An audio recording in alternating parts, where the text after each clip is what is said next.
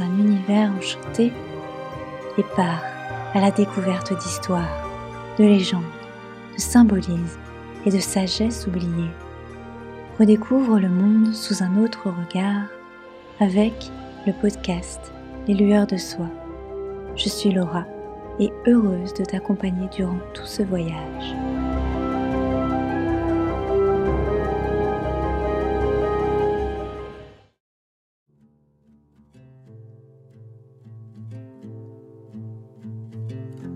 Le printemps marque le début d'un nouveau cycle, celui de la roue des saisons, qui rythme la nature et la vie des hommes.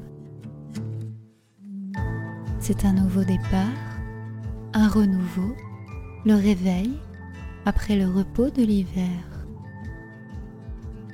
Dans cet épisode, nous allons découvrir les notions scientifiques et les différents calendriers du printemps puis nous voyagerons dans le temps pour rencontrer ses origines et ses symboles à travers l'histoire du calendrier grégorien.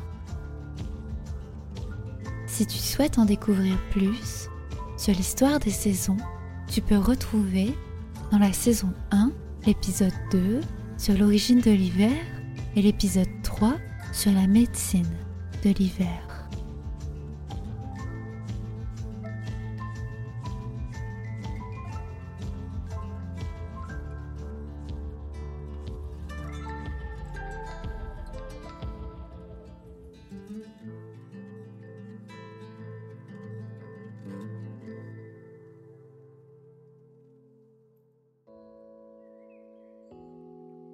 Scientifiquement, le printemps se distingue en deux notions, l'astrologique et la météorologique. Le printemps astrologique commence quand le jour et la nuit ont la même durée. C'est l'équinoxe de printemps qui correspond au 21 mars dans l'hémisphère nord. Il se termine avec le jour le plus long de l'année solstice d'été, qui correspond au 21 juin dans l'hémisphère nord. Le printemps météorologique se distingue quant à lui par son climat. Il devient plus doux, les neiges fondent et les giboulées apparaissent. C'est le moment où la nature s'éveille. Les premiers bourgeons voient le jour et les animaux sortent de leur hibernation. Dans le calendrier iranien, qui s'appuie sur une notion astrologique, le printemps est fêté le jour de l'équinoxe. Cette fête traditionnelle se nomme Noruz, dont l'étymologie signifie nouveau jour. Alors que le calendrier chinois qui est lunaire et solaire, s'appuie plutôt sur une notion météorologique avec un printemps qui démarre à la période du début des semences, vers le mois de février et se termine environ au mois de mai.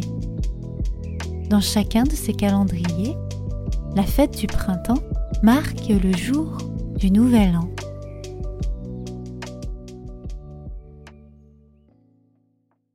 Le mois de mars est la transition entre deux saisons, la fin de l'hiver et le début du printemps.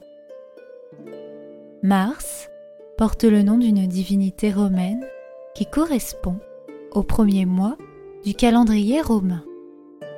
Mars est décrit comme une divinité guerrière, mais ses représentations sont variées selon les croyances. Chez les Celtes, Mars est le souverain, celui qui distribue les richesses et maintient l'équilibre. Il est aussi celui qui dirige la guerre, non pas comme un guerrier, mais bien comme un souverain. Chez les germaniques, Mars est aussi une divinité printanière, le protecteur du blé et des troupeaux. Chez les anglo-saxons, Mars est surnommé le bruyant, le tempétueux. en référence au temps capricieux et instable du printemps. Lui, qui est immobilisé à cause de l'hiver, gronde son impatience à retrouver sa reine, Flore, qui illuminera les vergers.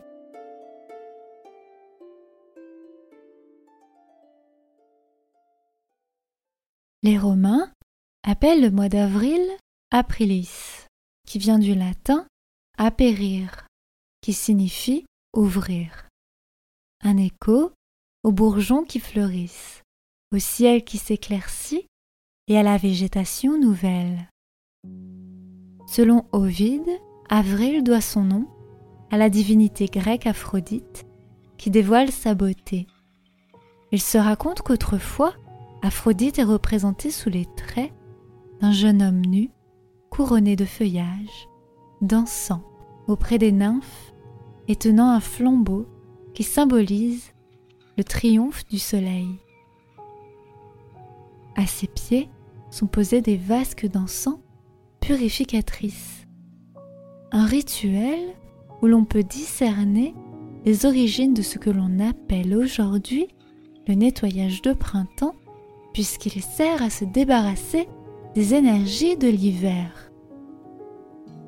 En Crète, Aphrodite est appelée Aphrodite Antéia dite l'Aphrodite des fleurs, qui est associée à la divinité romaine Flore, déesse des fleurs et des jardins, à l'origine de la floraison des épis et associée à l'aubépine. Flore fêtée durant des jeux et des fêtes nommées Floralie, qui se déroulent autour du 28 avril jusqu'au 3 mai un divertissement champêtre qui tend vers l'érotisme et la fertilité, selon certains jeux dont celui où des graines sont lancées pour symboliser la fécondité.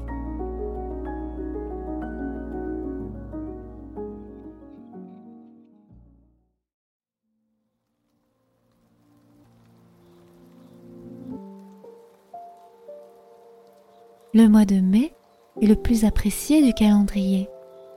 Il est associé au bonheur, aux fleurs, aux fées et aux amours volages. C'est la promesse des premières récoltes, et même si les fleurs sont chantées durant le mois de mai, c'est en avril qu'elles apparaissent. Mai vient de la divinité romaine qui s'appelle Maya dont l'étymologie signifie grand. Elle est la fille de Faune et incarne le printemps. Représentée avec une couronne de fleurs, elle symbolise la croissance. Elle est associée à la nature, à la croissance des plantes et des arbres, à la fertilité, mais aussi à la protection des bergers et de leurs troupeaux. Tout comme Flore, Maya est fêtée durant les floralies qui se poursuivent jusqu'au début de son mois.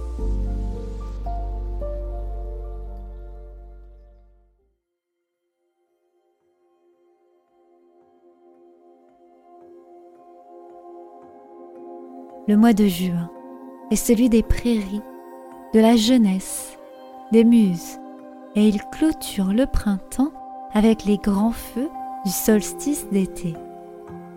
Juin vient de Junon, une divinité romaine, déesse de la lumière céleste, reine du ciel et du mariage. Elle est surnommée la brillante et se fait l'aïeule des vieilles mères et des fées. Elle est celle qui veille sur l'amour, les mariages, les enfantements et les accouchements. Elle est représentée avec un sceptre dans la main et de la foudre dans l'autre. Elle symbolise la force, aussi bien guerrière que cette force vitale qui s'étend jusqu'aux fruits de la terre. Ces rites favorisent les récoltes car elle est fêtée durant les junonales. Merci d'avoir écouté cet épisode sur l'origine du printemps. Si tu as aimé ce format, à la découverte d'histoires et de symbolisme. Tu peux partir à la rencontre de ton propre conte, puisque je réalise des livres sur mesure qui retracent ton parcours de vie ou l'origine de ton nom et de ton prénom. Une exploration à travers le temps et l'espace pour te dévoiler toutes ces significations. Pour en savoir plus, tu peux aller sur le site leslueursdesoi.fr dans la rubrique Les trois soies ou tout en bas de la page d'accueil. Je te souhaite une belle journée de printemps et à bientôt pour un prochain voyage.